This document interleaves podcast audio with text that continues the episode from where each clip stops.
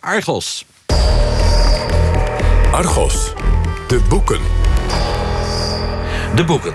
Dat is onze rubriek met nieuwe non-fictie en onderzoeksjournalistiek. Vandaag besproken door een nieuwe gastrecensent, Franka Hummels, freelance journalist, historicus en liefhebber van non-fictie. Van harte welkom, Franka.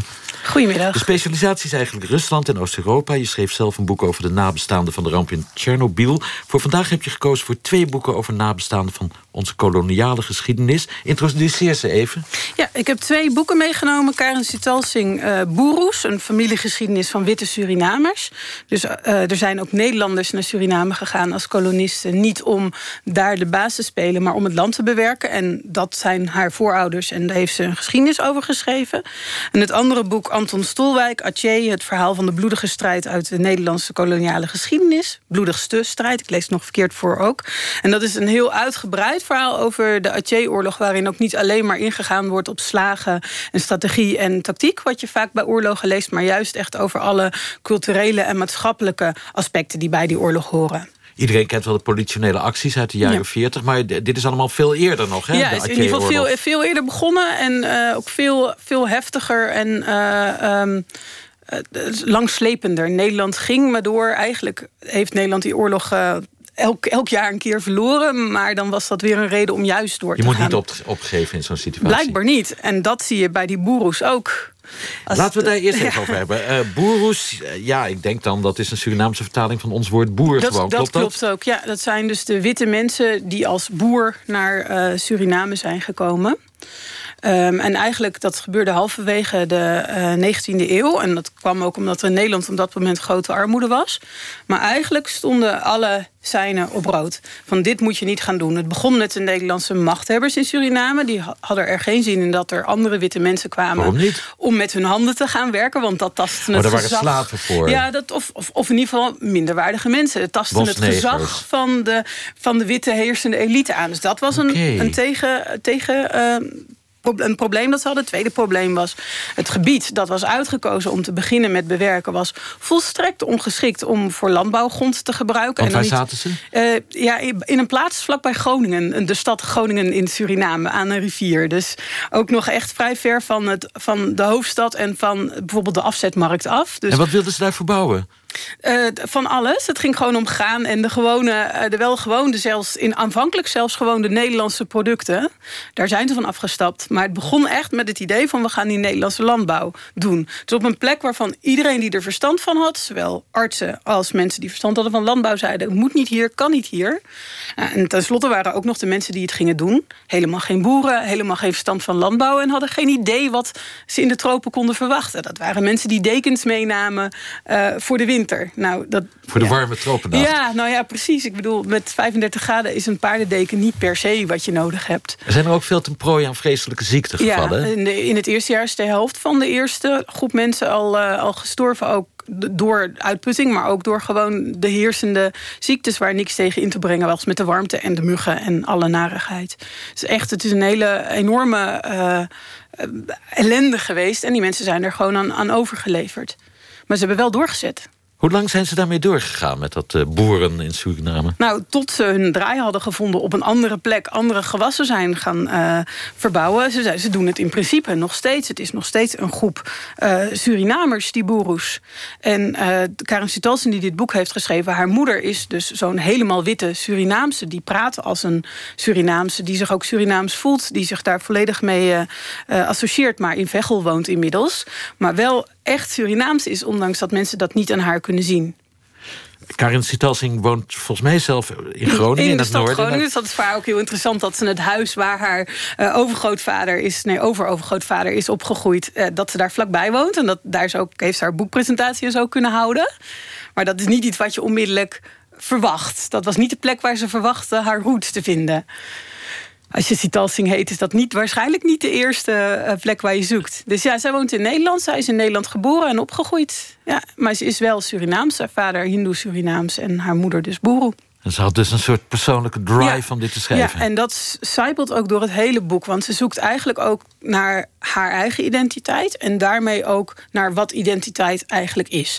Dus ze beschrijft bijvoorbeeld van hoe haar ouders... als ze Brabanders tegenkomen in het buitenland... dat ze dan denken, hé, hey, ook Brabanders, wat leuk. Maar ook met Surinamers, maar ook met mensen uit India, maar ook met boeroes, maar ook dus echt alles van wat, uh, wat is die identiteit? En uh, zoekt ook naar haar eigen, um, of ze zich herkent in haar familieleden in Suriname.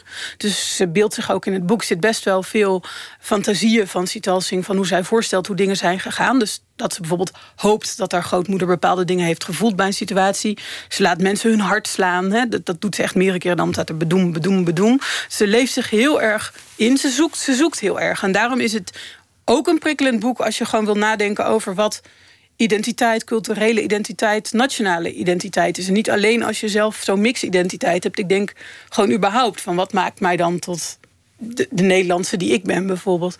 Dat doet ze heel aardig. En omdat ze het zo consequent doet en het heel dicht bij zichzelf houdt, legt ze er ook niet algemene wijze lessen in van nou, dit moet je vinden of dit moet je denken. En wat heb jij ervan geleerd over jouw identiteit als de Nederlandse die jij bent? Ja, ik, ik ben daar nog steeds over aan het nadenken van hè, wat is nou mijn Europese tak, wat is mijn Nederlands, wat is zeg maar uit de groep in Nederland waar ik uit voorkom. Dus het heeft me alleen maar eigenlijk meer vragen gesteld dan antwoorden gegeven. Maar dat waren wel vragen waar ik blij mee ben. Dus dat, uh, ja.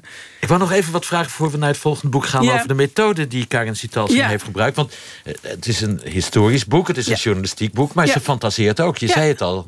Wat, wat is het voor boek eigenlijk? Ja, nou, ja, je kunt kijken naar um, boeken zoals bijvoorbeeld nou, Frank Westerman heeft een aantal boeken die heel dicht bij echt het verhaal dat hij beschrijft blijven. Maar ook een paar waar hij echt, zich, als ik naar Ararat kijk of zo, dan is hij echt bezig met zijn eigen verhouding tot het christendom. En niet alleen maar met het vinden van de ark of zo. En dat gevoel zit hier ook heel erg in. Dus niet alleen de vraag van wat is die geschiedenis, maar ook wat betekent die geschiedenis voor mij. En omdat ze het voor mij werkt het zo. Voor mij als Franka werkt het zo omdat ze het niet veralgemeniseert kun je je ook makkelijker de vraag stellen wat het dan voor jou als lezer betekent. Terwijl ik denk dat als het, zij het zou veralgemeniseren, van dit is het belang van deze geschiedenis, dan zou ik waarschijnlijk in contramine schieten en denken: ja, hé, hey, hallo, dat bepaal ik zelf wel. Maar omdat ze heel integer is, ook met de stukken die ze fantaseert... en ze er ook niet omheen draait dat dat haar wens is dat het zo gegaan is... stoorde ik me er helemaal niet aan, maar vond ik het juist heel mooi. Maar het hoort een beetje bij de genre van de literaire non-fictie. Ja, zeg maar Frank Westerman, Joris van Kasteren, ja, precies. Susanne Jansen, die, ja. die stijl. Ja, en, en dus het bevragen van wat betekent het dan voor mij? Van dit is gebeurd, maar... Of ik denk dat dit gebeurd is, maar ja... Dat, uh, dat vind ik mooi in dit geval. Is het geslaagd. Ja. Groningen dus. Groningen, Suriname. Groningen, Nederland. Ja. Zullen we naar Atje gaan? Laten we dat doen. Want je zei het al, Anton Stolwijk die, uh, woonde daar, reisde door het gebied in het noorden van Sumatra op zoek naar hoe nu wordt gedacht over een oorlog die bijna 70 jaar duurde en 100.000 mensen het leven kostte. Dat weet helemaal niemand meer hier. Dat het er zoveel zijn en dat het zo lang heeft geduurd. Nee, nee. allebei niet. En het, het, het, wemelde, het boek wemelt echt van de fascinerende feiten... waarvan ik echt nou, misschien, ik had me er nooit in verdiept, daarom wist ik het niet. Maar bijvoorbeeld dat die oorlog is begonnen omdat Atje zelf dacht... hé, hey, wacht even, we willen niet onder Nederlands gezag terecht gaan komen... en die zijn hier zo druk aan het koloniseren. Laten we proberen een Turks protectoraat te worden. En terwijl ze dat probeerden, dacht Nederland... ho, ho, dat moeten we niet hebben. Dan moet het gebied maar van ons worden. En Nederland had in Indonesië het gebruik om uh, eigenlijk de lokale leiders... heel erg voor zichzelf in te zetten. Dus niet per se te koloniseren. Dus dan heb je wel de facto de macht, maar de niet. Maar op Poitiers was dat ook nog niet aan de orde. werd gewoon mee gehandeld. Maar ze dachten, nee, dit moet gewoon Nederland worden. Dit moet gewoon Nederlands gebied worden. En uh, toen is die oorlog begonnen. En iedere keer weer ging het mis. En iedere keer weer zette Nederland door om internationaal gezichtsverlies te voorkomen, omdat ze bang waren voor terreuraanslagen. Dat is een heel, spannende, uh, een heel spannend aspect ook aan dit boek, van dat Aceh al islamitisch was en ook al wat radicaler dan andere delen van Indonesië. En um, de grens tussen wat nou verzet was tegen die oorlog en de kolonisator. of radicale islam bij het geweld dat gebruikt werd, dat die grens eigenlijk niet te trekken is. Dat het, dat het heel erg hand in hand ging. Nederland dus wat dat betreft dat ook in de hand heeft gewerkt. Maar ook allerlei andere facetten van dat Nederlandse soldaten daar niet wilden vechten. Dus dat eerst werd gezocht naar soldaten in Duitsland, België, Frankrijk. En toen dat niet ging, toen zijn er maar gewoon soldaten uit Ghana geïmporteerd... die daar tegen de Atjeërs gingen vechten. Maar waarom wilden we per se Atje onderwerpen? Ik bedoel, we hadden ook Java kunnen nemen. Een, ja, nee, dat was natuurlijk gedeeltelijk ook. Ja, nou, omdat het een handelspost was. Omdat het op, op een aantal routes, uh, handelsroutes lag. En Nederland is natuurlijk altijd een land geweest... dat heel graag de knooppunten wilde beheersen, omdat het een doorvoerland zelf ook was. En omdat later, omdat er olie werd gevonden. En een erezaak gewoon. Van het kan toch niet gebeuren dat wij door zo'n stel inlanders ons laten, uh, in de hoek laten zetten. En dat we niet, dat zijn tamelijk ontwikkelde en trotse islamieten. Dat kunnen we beter maar niet doen, dat wordt niks. Nee, sterker nog, het feit dat het een ontwikkelde cultuur was... dat kwam pas later tijdens die oorlogen aan de orde. Omdat een man toen pas zich echt als een antropoloog onder de mensen heeft begeven en heeft in kaart gebracht hoe die cultuur was. En die ook toen adviseerde: hey, misschien moeten we rekening houden met de lokale cultuur in de manier waarop we die oorlog voeren. En die is eerst nog weggehoond en pas later is er naar geluisterd. Echt kijken naar wie de mensen op Atje waren en wat Atje was, dat kwam pas heel laat. Een verrassend aspect van het boek is dat uh, de schrijver zegt: in Atje zijn eigenlijk de eerste islamitische zelfmoordterroristen ontstaan. Wanneer was dat? Oh, nee, ik heb dat nu niet paraat. Heb jij nou, zeker wel? Uh, 18e eeuw, 19e eind. Ja, eind 19e eeuw eh, zou ik het op gokken. ja. In ieder geval wel veel eerder dan wij het zouden denken. En uh, ook uh, wel echt op, de, op een vergelijkbare manier zoals we dat nu kennen. Want wat deden ze, die zelfmoordterroristen? Ja, zichzelf doodmaken met Nederlanders in hun kielzog. En daarmee ook naar, direct de weg naar de hemel voor zichzelf regelen. Waardoor ook anderen zich uitgenodigd voelden om het martelaars, een martelaarsdood te sterven.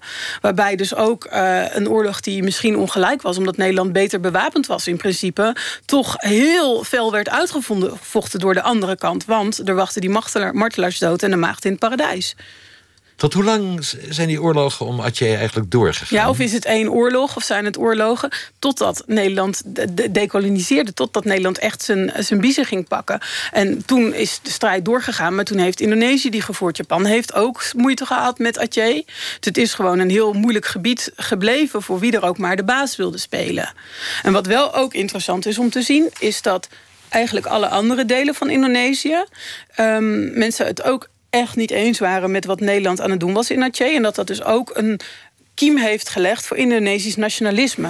Dat er daarvoor helemaal niet was, want die eilanden stonden nauwelijks met elkaar in contact. En het enige dat ze eigenlijk gemeen hadden was dat Nederland door de baas speelde. Maar verzet tegen die Aceh-oorlog, dat deelden ze vergeten deel van de Nederlandse geschiedenis. Ja, ik vraag aan het eind altijd van de boekrubriek van... als ik moet kiezen, is het dan uh, Anton Stolwijk of Karin Sitalsing? Ja, hangt er ook vanaf van wat je wil.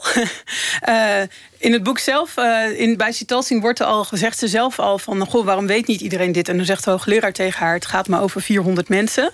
Bij Stolwijk gaat het over 100.000 mensen. Dus als je dat als leidraad neemt, Stolwijk. Dankjewel, Franka Hummels, voor je debuut als non-fictie-recensente ja. in Argos. Kom gauw weer terug. Ja, zal ik doen. En dit was Argos. Volgende week gaan we het dus hebben over het NIOT-rapport... over Srebrenica. Straks WNL op zaterdag. En ik wens u een goed weekend.